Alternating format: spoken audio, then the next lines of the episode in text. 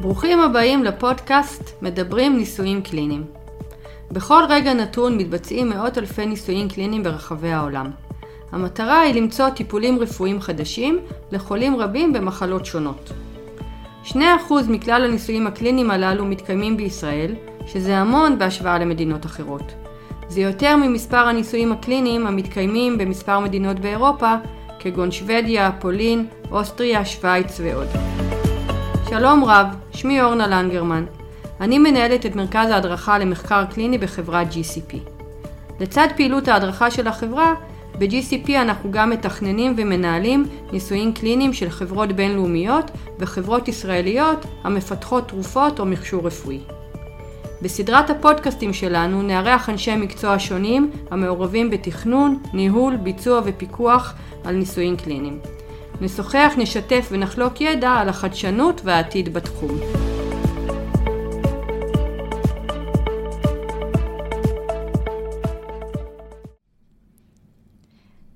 שלום לכולם, ברוכים הבאים לפודקאסט שלנו. היום אנחנו מארחים את נטלי ואמירה. שלום. שלום. שלום, שלום. אמ, אז בואו תספרו למאזינים שלנו, נטלי, תספרי לנו קצת על עצמך, ואחר כך אמירה. אוקיי, אה, אז נעים מאוד. אני נטלי, אה, אני עובדת כ-CRA בחברת GCP. אה, אני נשואה, יש לי שלוש בנות. בעיקרון, הרקע האקדמאי שלי, אני אופטומטריסטית. עסקתי בזה במשך עשר שנים בערך, ואז החלטתי לשנות כיוון. וזהו. אוקיי, תכף נשאל אותך למה החלטת לשנות כיוון, אבל אמירה, מה איתך? אה, אז אני אמירה, אה, אני נשואה עם שתי בנות, אה, וברקע שלי אני דיאטנית בהכשרתי. עבדתי בתחום שבע שנים, שמונה שנים, וגם החלטתי לשנות כיוון. אוקיי, ואיך באמת, איך שמעתם על התחום הזה? אם את היית אופטומטריסטית נטלי, ואמירה, את היית דיאטנית, אז איך נחשפתם ושמעתם על התחום הזה של, של המחקרים הקליניים? Uh, טוב, אז האמת היא שאצלי זה היה uh, בחופשת לידה עם הבת השלישית שלי. Uh, הייתה אצלנו חברה, שהיא עבדה כמתאמת מחקר בוועדת הלסינקי בבית חולים מאיר. Uh, והתחלתי ככה uh, לשמוע ממנה על התפקיד, מאוד עניין אותי מה היא עושה. עכשיו, בכלל, התחום הקליני מאוד מעניין אותי, גם בתור אופטומטריסטית, תמיד התחום הקליני מאוד עניין אותי. אז החלטתי שאני מתחילה לברר על תחום של ניסויים קליניים. אמ, שאלתי אותה הרבה שאלות, אה, היא הפנתה אותי לקורסים אה, של אה, CRA ו-GCP, וככה הגעתי בעצם לחברת GCP, שם עשיתי את התעודת CRA שלי, אמ, ו... וזה מאוד זרם, הקורס היה מאוד נוח מבחינת השעות, מבחינת הימים התאים לי בול. אה, ובאמת, אה, ברגע שסיימתי את הקורס, כבר ביום האחרון הייתה לי כבר עבודה, אז אה, וואו. הסתדר לי מצוין. כן. אוקיי, רגע, עשית את הקורס בזמן החופשת לידה בעצם? ניצלת את החופשת לידה לעשות את הקורס? בדיוק, זה היה טיימינג מעולה, היה מאוד נוח וגמיש להתקבל לקורס הזה, ונתנו לי המון מידע וראיתי בדיוק מה מסתדר לי, כי היה כמה קורסים במקביל, לקחתי כמובן מה שמתאים לי, וככה בעצם התגלגלתי. אמ, לתחום, והגעתי לבית חולים מאיר במכון האונקולוגי. אוקיי, עוד מעט נשמע על העבודה במכון. ואמירה, איך את התגלגלת לתחום? Uh, האמת שכבר בתור דיאטנית, uh, בתחילת דרכי, הייתי ב... עבדתי כדיאטנית במרפאת uh, אנדו ילדים, uh, עם סוכרת, טייפ 1, מקום מאוד מעניין, וזה היה מקום מאוד uh, מכוון מחקרים. אז כבר שלחו אותי שם uh, לקורס GCP. איפה, באיזה בית חולים עבדת? בשיבא, אוקיי. בתל השומר. אמ, ו... אבל אז זה עדיין ככה, זאת אומרת, זה עניין אותי, אבל עדיין לא נכנסתי ממש לתחום, יותר התעמקתי בתפקיד הדיאטנית באותה תקופה. לקראת uh, הלידה של בתי השנייה כבר uh, התחלתי להתעסק גם כדיאטנית, אבל גם במחקר בעצם בתור uh, דיאטנית, גם במכבי וגם, ב, uh, וגם בבית החולים uh, שיבא, וככה זה, זה, זה התחיל לקרוץ לי, מה שנקרא. אה, ובעצם לאחר אה, לידת ביתי השנייה, אה, בסוף חופשת הלידה, קפצתי על הזדמנות להיכנס לתחום, והתחלתי לעבוד כמתאמת ורכזת מחקר בשיבא גם כן. באותו מכון, באנדו, או, שעבר, או שבעצם עבר תפקיד למקום אחר? עברתי תפקיד למקום אחר, הפעם זה היה מתחת מחלקת לב. היו הרבה מחקרים באמת בתחום, ה, בתחום הקרדיאלי, אבל לא רק. אוקיי. Okay. ככה נכנסתי. טוב, אז אמירה, אז עוד מעט נשמע ממך על, ה, על התחום, על מחקרים בתחום הקרדיולוגיה, שאני מבינה שזה מה שאת עסקת. נטלי, רגע נחזור אלייך. אז uh, את השתלבת, uh, את אומרת, ב-day one, מיד אחרי שסיימת את הקורס, uh, במחלקה האונקולוגית. זה נראה לי קצת ככה להיזרק למים uh, עמוקים. המחקרים באונקולוגיה הם uh, לא פשוטים, אני מניחה גם התמודדות uh, נפשית, לא רק מקצועית. נכון. אז ככה, בואי תספרי לנו קצת על תחילת הדרך. Uh, האמת היא שכמו שאומרים, די נזרקתי למים העמוקים. אה, המתאמת שבאתי בעצם להחליף, אה, הספקתי לעבור איתה הדרכה של איזה יומיים. אה, ואז כבר ביום השלישי כבר התחלתי לראות מטופלים ולנסות להבין מה קורה מסביבי. זה היה מאוד overwhelming, אבל, אבל זה ישר הכניס לי עניין. כאילו, הרגשתי שאני הגעתי למקום נכון. מה שכן, כמובן שיש את המתאמות הוותיקות יותר, שהם אה, נתנו איזשהו סוג של תמיכה. כל שאלה שרציתי יכולתי לשאול. אה, וכמובן אה, הרופאים גם, יש הרבה רופאים שנתנו הרבה תמיכה בכל הנושא של, של הטיפולים השונים, והסבר קצת קליני, שזה דברים שאני לא ידעתי לפני כן. ובתחום האונקולוגיה יש המון מגוון של טיפולים ותרופות, וכמות מאוד מאוד גדולה של מחקרים, שזה... אני מתארת לעצמי שזה המקום עם הכי הרבה מחקרים ביחס למחלקות אחרות בבית חולים. אמ, וככה לאט לאט אתה, האמת היא שדי מהר מהר אתה לומד את, ה, לומד את המטריה.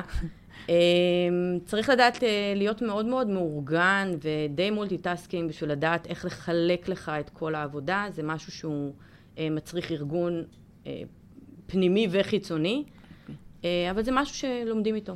לומדים okay. אותו אוקיי. ד... תוך כדי. ואת בעצם, באונקולוגיה זה באמת משתנה ממכון למכון, אבל את ממש התמקצעת ב... בסרטן בתחום תרפויטי מסוים? כן. נגיד סרטן ריאות, או סרטן הרמונית, או זה, או שנפ... כאילו קיבלת אמ, מחקרים בכל מיני תחומים של סרטן. כי אומרים אונקולוגיה, אבל זה באמת עולם ומלואו, כי... נכון. בדרך כלל, אמ, אני יודעת איך שזה עבד בבית חולים מאיר, אני יודעת את זה גם בתור CRM ממחלקות אחרות בבתי חולים אחרים. אה, בדרך כלל עובדים כצוותים. אני הייתי שייכת לצוות של GU ו-GI, אז אני התעסקתי יותר בתחום של אה, באמת הרמונית, שתן, אה, כליה וכיוצא בזה. היה לנו את הבנות שהתעסקו עם ריאות, וכמובן שד ותחומים אחרים. יש איזושהי חלוקת עבודה. זה נורא נוח, כי אתה כאילו, אתה מתמצא, מתמקצע על מושגים מסוימים, ועל שיטת עבודה מסוימת, ואתה לומד בדרך את הטיפולים המסוימים, זה, זה ידע נרכש, זה מה שכיף בלהיות מתאמת, אתה בסופו של דבר לומד המון, ואתה כל הזמן בלמידה. אוקיי.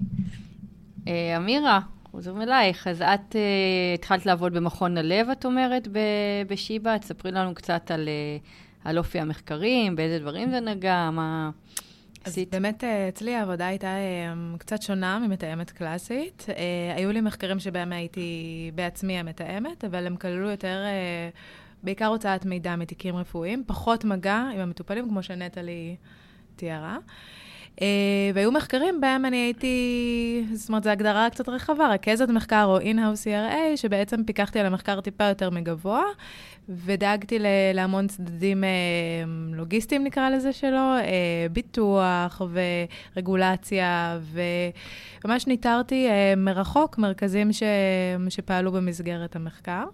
אה, רגע, לא, זה היה מחקרים שהיו בעצם, שגם חוקרים משיבא לקחו בהם חלק, וגם מרכזים אחרים לקחו בהם חלק? כן. אבל זה היה מרכז, זה היה מחקרים של חברה שניהלה את המחקר, או שזה... אז המחקרים שאני בעיקר התעסקתי איתם, היו מחקרים ביוזמת חוקר. מה שמאוד אהבתי בזה, שהרגשתי מאוד קרובה לצלחת. זאת אומרת, נפגשתי עם החוקרים, ובעצם שמעתי, הייתי קרובה לכל הנושא הקליני, שמאוד מאוד עניין אותי. אם זה בתחום הקרדיאלי הלבבי, שדווקא בתור דיאטנית היה לי פחות ניסיון איתו, אז פה בעצם צללתי לעולם מרתק וחדש. היה לי גם מחקר מאוד מאוד גדול שהתעסקתי איתו, שהוא גם כן היה בתחום האונקולוגיה, אבל בנושא קרינה למטופלי, אה, למטופלים שהם חולי לבלב, אה, סרטן לבלב סופני. וזה פשוט מחקרים ש, שממש הרגשתי את תחושת המשמעות והשליחות של, ושל הרופאים שעומדים מאחוריהם, שממש אכפת להם מהמטופלים ורוצים לראות איך הם יכולים לשפר את האיכות חיים שלהם לכאן ולכאן, וזה פשוט, הרגשתי שזכיתי בתפקיד הזה, כי הוא היה מאוד מגוון. אוקיי. Okay. וכמתאמת, סלאש CRA, התפקיד כזה באמת מיוחד, זה לא משהו שרואים נכון. כל יום. כשעשית את זה, היה לך גם נגיד אה, עם הזמן שצברת ניסיון, עזרת, אה, היה לך say נגיד בכתיבת הפרוטוקול, או במבנה שלו, או בתכנון, אה, בתכנון ה-CRF נגיד, של המטופלים במחקר, או שזה דברים שלא נגעת בהם? האמת שגם יצא לי לגעת, בגלל שעבדתי בצמוד המתכנתת, ובעצם היינו אה, עושות הצעות מידע אחת לכמה זמן, כדי בעצם... להגיש את המידע לוועדות בטיחות, ראינו לפעמים בעיות באיך שהשאלה כתובה, בהבנה, דברים שאתה לא תמיד רואה אם, לא, אם את לא המתאמת עצמה שמכניסה את המידע, אתה לא, לא יכול לראות, זה צריך איזשהו מבט על. אז מאוד אהבתי את, ה, את היכול להיות, להיות גם בשטח, מבפנים, אבל גם לפעמים מבחוץ, מגבוה יותר, ו, ולראות את התמונה הגדולה יותר. אמ, וגם בנושא כתיבת הפרוטוקול, דברים שהיו דורשים הבהרות, היה לנו גם נגיעה בזה. זאת אומרת, הרגשתי ש... הרגשתי שיש משמעות למה שאני עושה. שיש לי כוח, נקרא לזה. כן, אני לגמרי מבינה למה את מתכוונת. אני התחלתי את דרכי גם כ-CRA, אבל עבדתי בחברה, בחברת תרופות, לא, ב, לא בחברת uh, CRO, אבל uh, הייתה מחלקה קלינית ככה מאוד uh, פעילה, וחוץ מחברות, uh, מהחברה שבעצם uh, ייצגנו, זו הייתה איזושהי חברה גרמנית, שהחברת, uh, עבדתי במעבדות רפה לפני המון שנים, ו... Uh, הזאת פיתחה גם, אגב, אה, נטלי, תרופות ל, uh, בתחום ה-GI, לקרונס וקוליטיס, זה היה ההתמחות שלהם. אבל uh, ככה לאט לאט אתה יוצר קשרים, שומע קשרים, והתחילו לפנות אלינו גם uh, uh, חוקרים יוזמים שרצו איזושהי תמיכה, רצו מימון. אתם יודעים שהרבה פעמים החוקרים יוזמים פונים לחברות כדי שייתנו להם איזשהו סוג של גרנט או אה, מימון לעשות את המחקרים שהם רוצים לעשות.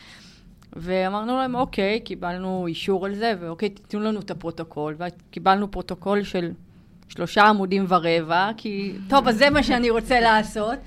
אוקיי, ואז אתה יושב עם החוקר, ויושב, ומסביר לו, תשמע, אוקיי, הרעיון סבבה, אבל בוא, זה לא... צריך לפתח את זה לכדי כתיבת פרוטוקול. עכשיו, החוקרים יוזמים עסוקים, אין להם זמן, הם קלינאים בבית חולים, זה... זה nice to have, אבל זה לא המאה אחוז אה, זמן שהם משקיעים. ופתאום מצאתי את עצמי כותבת פרוטוקולים, מתכננת CRFים מאפס, בלי שאני לא ביוסטטיסטיקאית ולא זה, אבל כמו שאת אומרת, נטלי, זה ידע נרכש, ואני עד היום אומרת, היו, עשיתי הרבה מחקרים, ניהלתי הרבה מחקרים. את המחקרים באמת שאני זוכרת הכי לטובה, זה אלה שהייתי מעורבת בהם מאפס בעצם, שממש הרגשתי שאני, ש... אז עזרתי לבנות אותם, זאת אומרת, ללא התמיכה שלנו, כאילו, של המחלקה הקלינית במחקר הזה, הוא לא היה יוצא לפועל. אז uh, זה היה הרבה מעבר, את יודעת, לעשות הגשות להלסינקי, ואת יודעת, העבודה ש, uh, השוטפת, שסלוש, מתאמת CRA, uh, עוזרת ועושה, הרבה דברים השתנו ב, מאז ה-20 שנה שהתחלתי את התחום, אבל uh, זה באמת אחד הדברים שאני זוכרת ממש uh, לטובה, אז אני לגמרי מתחברת למה שאת אומרת, ש... הרגשת את המשמעות הזאת, שאת אומרת שהיה לך חלק בזה. זה כן. באמת משהו משמעותי. כי גם בתור uh, דיאטנית, תמיד ככה, זה היה נראה לי נחמד מאוד העולם הזה, אבל יש הרבה טפסיאדה, זאת אומרת, אתה כאילו, כאילו, אתה מרגיש, פחדתי להתרחק מהקליניקה, מהמטופלים. אבל הגעתי לאיזה שלב בחיי שדווקא רציתי לראות בדיוק את מה שאת מתארת. רציתי להרגיש את ה... רציתי לראות פרויקט הולך, נבנה, ורציתי לראות uh, תוצרים uh, ממשיים בידיים, וזה משהו, ש... זה תחום שמאוד מאפשר את זה. זה... ובעיניי זה מאוד מאוד יפה, וזה הופך את ה... uh, נקרא לזה את הטיפסיאדה לקצת פחות uh, בעייתית. מעיקה. כאילו, כשאתה אומר שיש כן, לו, כשאתה מבין שהטופס יש לו בסופו של דבר איזה משמעות ודברים מאחוריו, אז כן, זה נותן לך drive להמשיך. יצא לך לראות, גם בעצם הגעת לשלב של סוף המחקר, שראית את תוצאות המחקר? זאת אומרת, זה, גם, גם את השלב, לשלב הזה הגעת, או שלא נשארת במכון כל כך הרבה זמן? אה, האמת שלקראת ככה העזיבה שלי, אז בדיוק נסגר איזשהו מחקר, ואני עכשיו מחכה לראות האם יהיה המשך, כי זה באמת היה מחקר שהיה מאוד קרוב לליבי.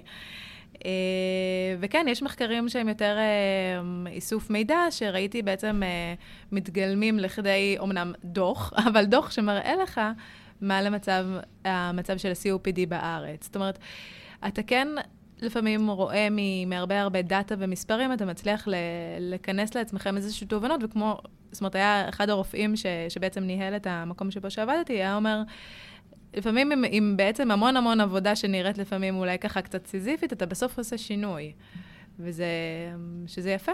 זה, זה בעיניי המשמעות שנותנת את ה...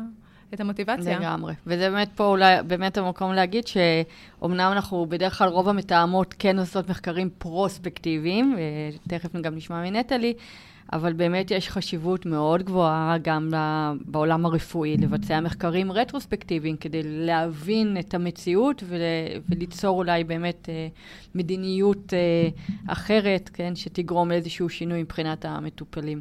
כן. נכון, אני רק רוצה להגיד בהקשר הזה ש... אני חייבת להגיד שלא יצא לי לעבוד במחקרים של יוזם חוקר, אני עבדתי אה, בעיקר עם מחקרים של חברות. אה, בכלל בתחום נראה לי של אונקולוגיה יש הרבה מחקרים שהם של חברות תרופות גדולות. אה, ואפילו שלא היה לי נגיעה בפרוטוקול ו-CRF ודברים כאלה, אלא הכל בא די מובנה ומוכן, כי החברות הגדולות האלה הן באות מאוד מאורגנות, הן מכירות פרוטוקולים, הן מכירות אה, איך העולם הזה עובד. Uh, עדיין, תמיד כשהיה איזשהו טיפול ששיפר את התגובה אצל המטופל, או שיפר לו את איכות החיים, יש, יש איזו תחושה כל כך טובה ש, שאת, שאת באמת עזרת לבן אדם. אפילו שלא את ספציפית באת ונתת לו את הטיפול, אלא את תמכת בו ואת עזרת לו. ו, וגם במחקרים של חברות אתה, יש את התחושת השליחות הזאת, כמו שאמירה תיארה, וסיפוק מאוד מאוד גדול. אוקיי, okay, ואם אנחנו כבר מדברים בקשר עם המטופלים, אה, באמת באונקולוגיה אני מניחה שזה לא פשוט, כי חלק מהמטופלים מגיבים, וחלק מהמטופלים מן הסתם אה, לא נכון. מגיבים, או כי הטיפול לא עוזר להם, או כי אולי הם בקבוצת הביקורת, אה, ו... ולא שפר, אה, כן, אה, מזלם. אז נכון. איך, אה, איך מתמודדים עם זה? אה, אוקיי, יש מכל מיני סוגים של אנשים. Uh, אני חושבת שזה מאוד תלוי באישיות שלך uh, וביחסי אנוש שלך. Uh, אני יכולה להגיד שיש הרבה מאוד מטופלים ומשפחות של מטופלים שליוויתי במשך uh, שנתיים ושלוש, ואתה מאוד נקשר. Uh, המטופלים צריך לצאת מנקודת הנחה שהם uh, בנקודה לא טובה בחיים שלהם. ותפקיד המתאמת uh, זה לדעת גם לתת להם תחושה שגם אם מגיעים למקום הזה, שנראה להם לפעמים מאוד חשוך, המכון האונקולוגי, המחלקה האונקולוגית, לתת להם איזושהי נקודת אור. היה לי מטופלים ש... שאני הרגשתי ש, שלפחות כשהם רואים אותי בבוקר, לפני שהם באים לטיפול כימותרפיה, שיש לו המון תופעות לוואי והוא מאוד מאוד קשה, החיוך בבוקר עזר להם. הם ידעו שזה נותן להם משהו. ו... וצריך, ו... ההתמודדות עם ה... במכון האונקולוגי, לצערנו הרב, מתמודדים הרבה עם מוות. אמ, אז יש בדרך כלל איזושהי תמיכה, יש פסיכולוגית קלינית שעובדת אה, בצמוד למחלקה. אה, שהיא מת... לטובת העובדים, לא, היא, היא, היא בעצם... היא גם לטובת המטופלים, וגם היא תיתן מזמנה, תמיד הדלת שלה הייתה פתוחה, ואני יודעת שיש את זה גם במחלק... בבתי חולים אחרים, שאם באותו יום מאוד קשה לך, ואת מרגישה שאת בעומס רגשי מאוד מאוד גדול, את יכולה להיכנס אליה, לדבר איתה. תיתן קצת הצעות איך להתמודד. כמובן שזה אחרת מבן אדם לבן אדם, יש אנשים שנוטים יותר להיקשר, יש אנשים שפחות. אה, יש אנשים שיודעים איכשהו לחסום את הרגשות האלה. אני יודעת שבמקרה שלי זה לא היה, ובאמת זה מה שבסופו של דבר גרם לי לעבור לתפקיד של CRA, כי אני ראיתי שההיקשרות הזאת למטופלים היא מתחילה קצת להכביד עליי בחיי היום-יום שלי. אמ, אבל עם זאת אני נורא מתגעגעת. אה, לתפקיד המתאמת. זה תפקיד מאוד דינמי, זה תפקיד מאוד מעניין. אה, אני מתגעגעת למטופלים, היו, הכרתי אנשים מקסימים, אבל, אה, אבל כן, דרכי ההתמודדות הם שונים מבין אדם לבין אדם. אז אה, אם את כל כך מתגעגעת, אז ספרי לנו קצת באמת על אה, ככה יום, נסי רגע לחזור אחורה. יום ל... בחיים מתאמת. יום בחיים מתאמת, כאילו, שעות העבודה, מה... Okay. חוץ אוקיי. מלראות מטופלים, שכמובן הבנו את זה, ומה זה עוד כרוך. אוקיי. Okay. אז דבר ראשון, לא כל המתאמות רואות מטופלים. Okay. אוקיי. אני יודעת שבעיקר בבתי החולים הגדולים יש עניין של חלוקה. אה, יכולה להיות מתאמת שהיא תהיה מומח... תתמחה בנושא של אה, הגשות לוועדות אלסינקי, מתאמת שתתמחה בנושא של להכניס דאטה, מתאמת שהיא באמת תראה את מטופלים, אה, אחת שתהיה עסוקה באיסוף דמים, יש איזושהי חלוקה. אני במאיר, מבחינת הצוות, זה היה, באמת המתאמת עשתה הכל. Okay. אוקיי. בגלל זה אני נגעתי בכל התחומים. שאני חושבת שזה מאוד הוסיף לי, מצד שני זה מוסיף גם הרבה מאוד עבודה. ביום של מתאמת, את בעיקרון, את מתכננת את עצמך את השבוע. לפעמים אפילו את מתכננת את עצמך את החודש. Mm-hmm. ואת אומרת, ביום הזה אני אפגוש את השניים, שלושה מטופלים, אני אחר כך אשב על ה-CRF, אחר כך אני אגיש את ההגשות, והכל מתוכנן לך מאוד מאוד יפה. ואז מגיעה בבוקר, אה, כמובן שהמטופל הקדים, ואז את לא יכולה לשבת לארגן את התיק שלו, את צריכה להתייחס אליו, ואת צריכה להביא אותו כבר לאחות, שתוכל לאסוף לו דמים, וזה כבר מתחיל לשבש לך את היום.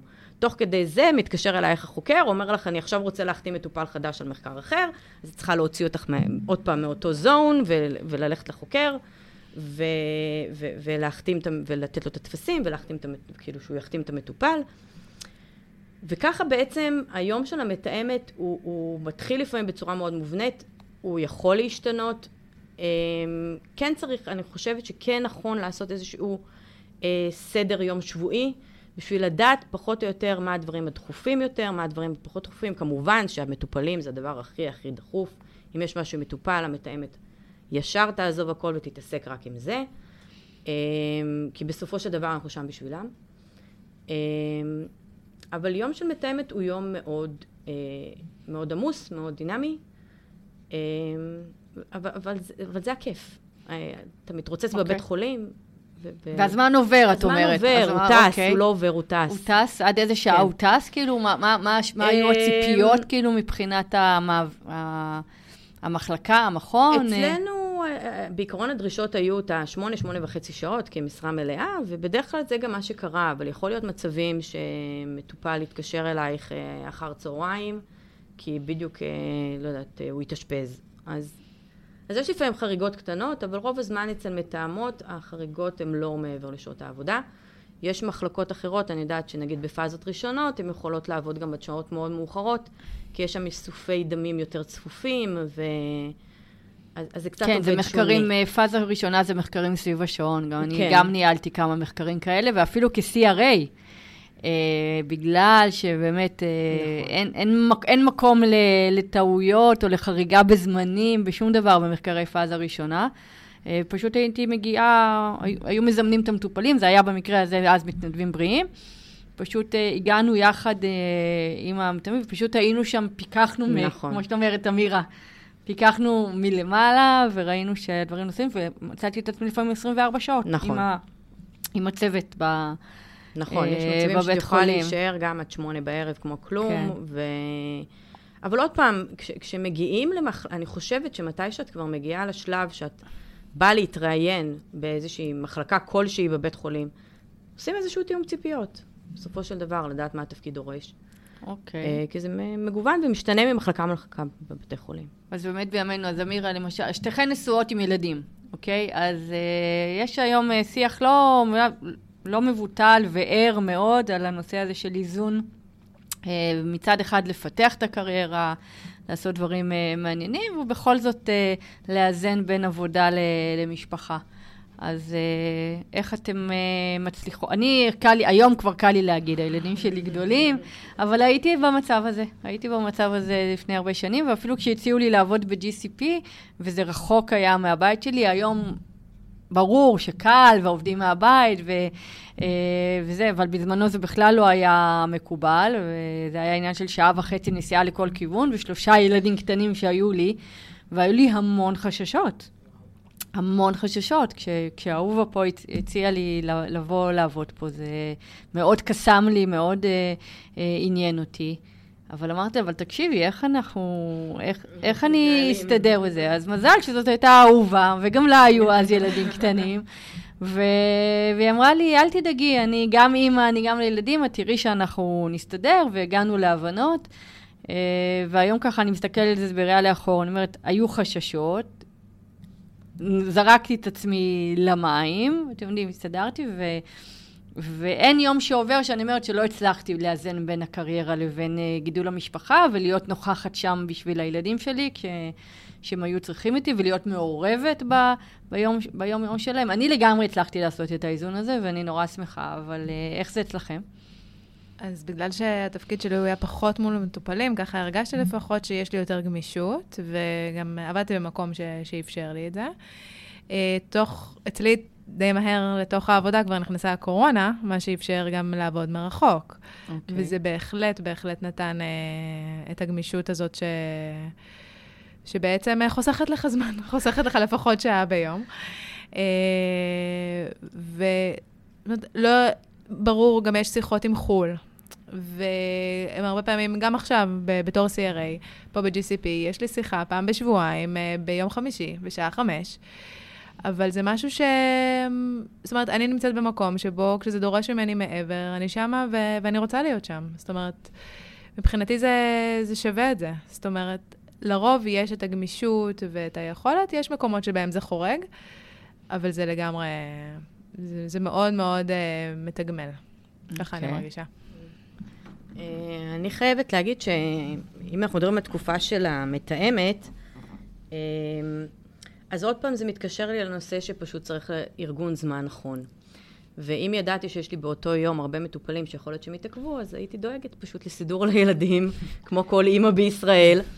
אמ, נתמכת בחברים ומשפחה, וזה מסתדר. אני חושבת שדווקא התפקיד של ה-CRA, אה, לפחות איפה שאני עבדתי, אז באמת אה, זה די היה שמונה עד ארבע וחצי, חמש. מקומות אחרים זה יותר, אבל אצלי זה היה די מובנה.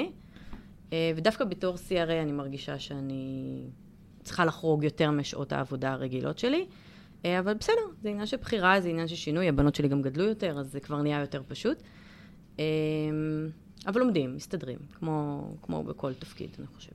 אוקיי, okay, אז באמת שתיכן ככה, יצא לכם לעשות את התפקיד בתקופת, uh, תפקיד המתאמת לפחות, אבל גם את ה-CRA בעצם. הקורונה... ככה נכנסה אה, לחיים אה, של כולנו. אז אה, איך הרגשתם שזה אה, השפיע? אפילו מבחינת המטופלים נגיד? שתיכן יצא לכם לעבוד כמתאמות אה, בתקופת לא, קורונה? לא, לא. אני עובדת בחברה פה ב-GCP כבר כמעט שלוש שנים, 아, אה, אז, אוקיי. אז לא עבדתי בתקופה של uh, הקורונה. כמתאמת, כן. אוקיי. אה, אני חושבת שזה הביא אה, בעיקר אה, התאמות ושינויים. זאת אומרת, מטופלים, גם, גם מול מטופלים דברים פתאום נעשו יותר מרחוק, אולי זה דרש יותר שיחות, אבל... אומרת, לא הרגשתי שזה, זה בטח לא פגע באופן העבודה, אני חושבת שזה רק פתח אפיקים חדשים. כן, האמת שלגמרי בקטע הזה אני מסכימה, אני רואה גם מה קורה מבחינת הרגולציה אפילו בכל העולם. המכה הזאת שנקראת אה, קורונה, תקראו לה המכה ה-11 של אה, מכות מצרים או וואטאבר, אה, בהחלט דרשה מהתעשייה הזאת למצוא פתרונות, ומהרגולטורים, והמון דברים באמת השתנו. עם כל מה שקשור להסכמה מדעת שקיבל איזה פוש, שלא בהכרח חייבים לפגוש את המטופל. הנושא של אספקת תרופות של עד הבית, ש... מה, מי חשב על זה בכלל? מה, זה בכלל זה היה טאבו, טאבו, שתרופות לא יוצאות מבית החולים והמטופל מקבל אותן רק בבית החולים, ופתאום אה, היו צריכים למצוא פתרונות, אפילו ברמה של ביקורי בית, אה, לקיחת אה, דגימות ממטופלים בבית בלי להביא אותם למוסד.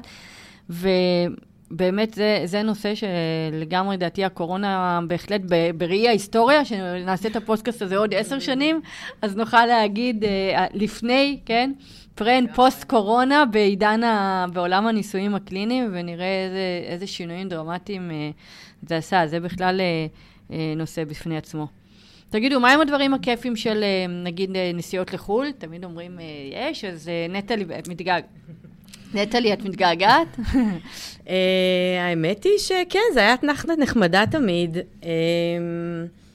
בגלל שעבדתי באמת על המון מחקרים, אז המון מחקרים חדשים נפתחו, ויצא לי בכמה שנים שעבדתי בתור מתאמת מחקר לנסוע מספר פעמים לחו"ל.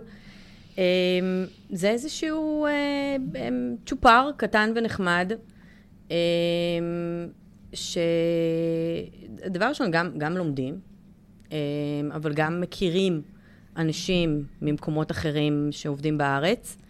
ו... ואתה פתאום גם שומע על איך דברים מתנהלים במרכז אחר, ו...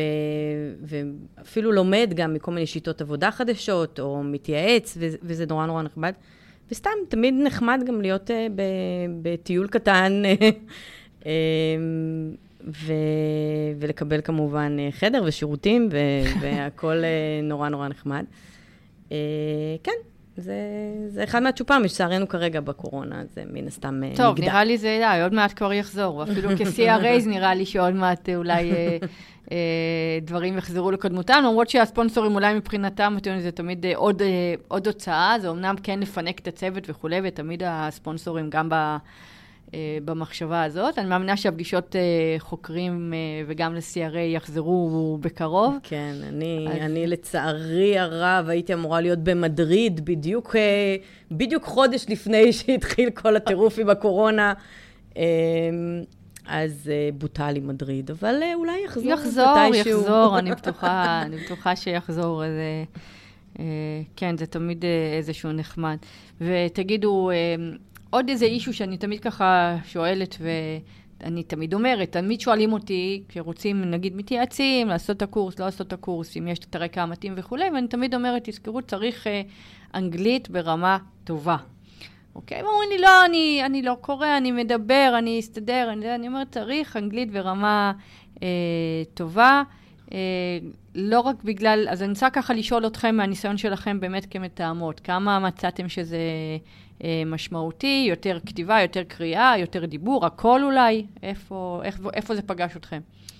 אה, אני חושבת שזה מאוד משמעותי, גם מהבחינה של ההבנה הקלינית. זאת אומרת, יש לך הרבה אחריות להבין מה, מה קורה במחקר, וגם מבחינת ההתמודדות עם מערכות. זאת אומרת, יש לך גם uh, מערכות שאת מכניסה אליהן uh, מידע. Uh, יש את המערכות הרפואיות בישראל, זאת אומרת, הן מלאות, uh, יש הרבה, מה שנקרא פרי טקסט, משובץ בזה הרבה הרבה מונחים באנגלית. זאת אומרת שמישהי כמוני שבא מרקע של בית חולים, או מישהו שבא מכל איזשהו רקע מדעי, אז זה מאוד מאוד מקל עליו. שהוא כבר מכיר את המינוחים, את הקיצורים. אה, ואחר כך זה גם תקשורת, כי הרבה פעמים ה... היזם הוא מחו"ל, או שאתה עובד עם אה, מרכזים רפואיים ב... בחו"ל, וזה מאוד מאוד, אה, זאת אומרת, זה, זה, זה משהו אחד פחות לדאוג, לדאוג לו, מה שנקרא, אם יש לך אנגלית טובה, וזה מאוד, זה משהו שכן הייתי שמה עליו דגש, למי שחושב על התחום הזה. אוקיי. נטלי? כן, לגמרי. גם פשוט בגלל שבאמת כל הפרוטוקולים, בסופו של דבר כתובים באנגלית. אה, אז מן הסתם אם יש את השפה זה יותר קל להבין את התחום שאתה עובד איתו. אה, ובאמת, כמו שאמירה אמרה, כל הנושא של התקשורת עם היזם, עם חברות בחו"ל, אתה צריך לדעת אה, לכתוב ולקרוא כמובן בצורה טובה. אבל רגע, אני רוצה לעשות הבחנה, בין, בכוונה אני ככה שואלת, אה, באמת לטובת המאזינים שלנו. Mm-hmm. בכל זאת, כ-CRA יש לך הרבה יותר אינטראקציה באמת עם נכון. היוזמים. אה, וכולי, אבל כמתאמת, מלבד קריאת הפרוטוקולים, הרי היום-יום של מתאמת בסופו של דבר מתנהל בדרך כלל בעברית, אז זה באמת, פה המקום זה באמת עיקר היכולת הבנה של הפרוטוקולים, ו...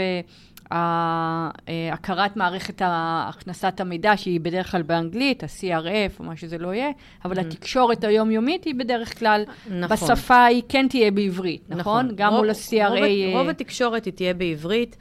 אה, יש הרבה מצבים, גם נגיד, שאם הספונסור פונה אליך ישירות באיזשהו מייל באנגלית, שאתה לא ממש מצליח לפענח, תמיד יש את ה-CRA שיכולה לתמוך בך. אמ, אבל אני חושבת שהנושא של האנגלית הוא מעבר, כי נגיד, אה, אני יכולה לתת דוגמה מ... אה, גם מחיי יומיום של מתאמת, שפתאום יש לך איזשהו אשפוז של מטופל, ואת צריכה לדווח אה, על טופס, ש... על דיווח שנקרא SAE, ואת צריכה לדווח את זה. אז גם הדיווח יהיה באנגלית. בדרך כלל, אם זה נגיד אפילו טופס ידני, את תצטרכי למלא ידנית באנגלית. עכשיו, כמובן שה-CRA תהיה שם בשביל לתמוך בך. אבל אני חושבת שאם באים עם, עם הידע הראשוני אה, ומשתפשפים עם האנגלית, ואפילו קוראים מאמרים רק בשביל לשפר את אה, עולם המושגים, אז זה יכול להקל. זה באמת. יכול להקל okay. בהמשך. אוקיי. תמיד יהיה מישהו שיתמוך בך. זה לא... זה לא... כן.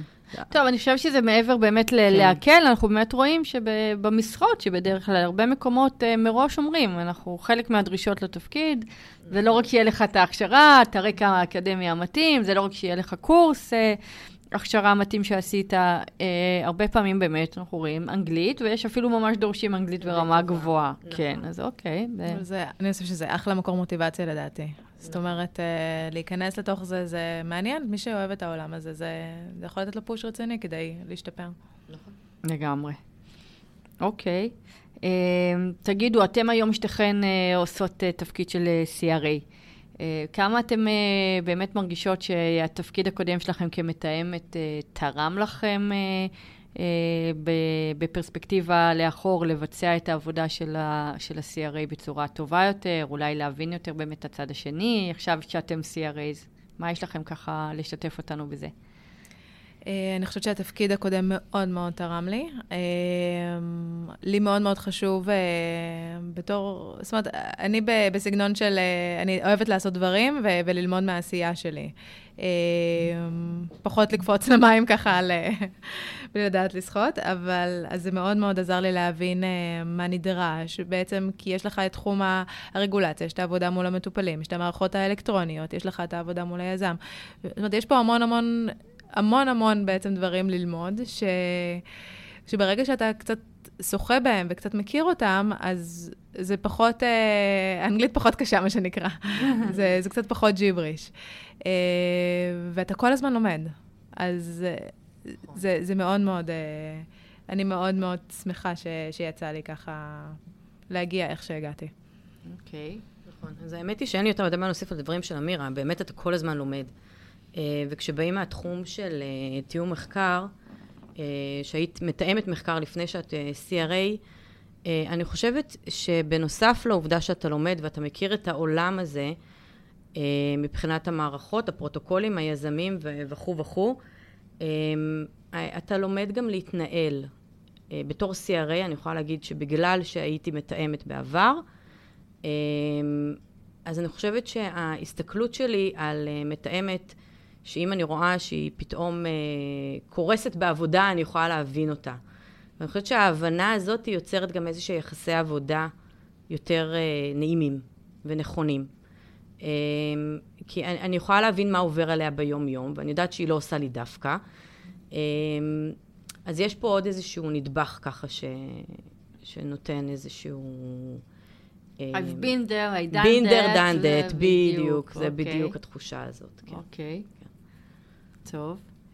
Uh, בסדר, אנחנו באמת ככה, הזמן uh, חולף ואנחנו ככה uh, כבר, כבר תכף צריכים לסיים, אז לכל אלה שהקשיבו לנו ואולי באמת נמצאים באיזה נקודת זמן בחיים שלהם שמתלבטים, האם להשתלב בתחום הזה, כן או לא, אז מה הייתם רוצים להגיד להם? איזה המלצה הייתם...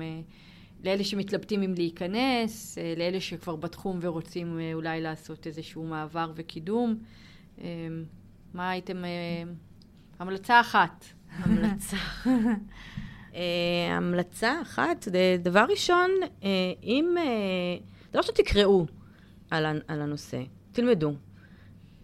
אני יודעת, זו עוד היה בשאלות הראשונות בריאיון, שהאמת היא שלא שמתי על זה דגש, אבל אני יודעת שברגע שאני התחלתי להתעניין בתחום של המחקרים הקליניים, עצם העובדה שהלכתי ועשיתי קורס, זה מאוד תרם לי. זה נתן לי, כי בקורס אני בעצם נגעתי בכל התחומים, בכל התחומי עיסוק באותו, בתחום אה, של המחקרים הקליניים, וזה נתן לי גם, כיוון אותי לאיפה אני רוצה ללכת בסופו של דבר. ובאמת התחלתי, שאני, אמרתי שאני מתחילה מהנקודה של מתאמת. לא חובה, יש תפקידים אחרים בתחומים של המחקרים הקליניים. אפשר ללכת, אה, להתחיל בתור אה, CTA, או באמת יש כאלה שישר מתחילות כ-CRA, תלוי איפה ומתי. אמ, ההצעה זה פשוט, אולי באמת לקחת קורס. אולי באמת לשמוע את הפודקאסט, אולי ככה לקבל איזשהו ידע ראשוני. אמ, ולא לפחד, כי זה תחום שהוא מלא באופציות. הוא מגוון והוא מעניין, ו... ואם לשם הלב שלכם הולך, אז uh, go for it, okay. אוקיי. לגמרי. אמירה? אז אני מאוד uh, מסכימה עם נטלי. אני חושבת שאולי בדיעבד שווה ככה לתפוס מתאמת מחקר, ולדבר איתה, לתפוס CRA, ולדבר איתה, לתפוס CTA, ולדבר איתה. לחפש את האנשים שאתה מכיר שעובדים בעולם הזה, של אפילו חברות תרופות, לשאול, כי האפשרויות הן מאוד מגוונות, ויש, אולי אתה יותר אוהב עבודה מול מטופלים, אולי להפך. אתה לא רוצה את, ה, את הקשר היומיומי הזה. אז הייתי פשוט תופסת ככה אנשים ומדברת איתם, ומה שטוב באמת בקורס זה שאתה בעצם מדבר עם אנשים שכבר אה, שמה ועושים את זה, ואתה גם יוצר קשרים, מה שיכול לעזור לך גם להכניס את הרגל אחר כך לסוג עבודה שאתה רוצה. אה, אז באמת, לדבר, לדבר, לשאול, ו... וזה תחום מרתק ומאוד מגוון, וזה אני ממליצה. אוקיי. okay. אה, לא נותר לי אלא להתחבר להמלצות שלכם, והנה, אני בתחום הזה כבר הרבה מאוד שנים, וכל הזמן ממציאה את עצמי אה, מחדש, אה, וגם מחוברת. אז אה, תודה שהקדשתם לנו את הזמן היום, ושמאחלת לכם המשך הצלחה וגיוון ואתגרים אה, אה, בעבודה. אה, וזהו. תודה רבה. תודה.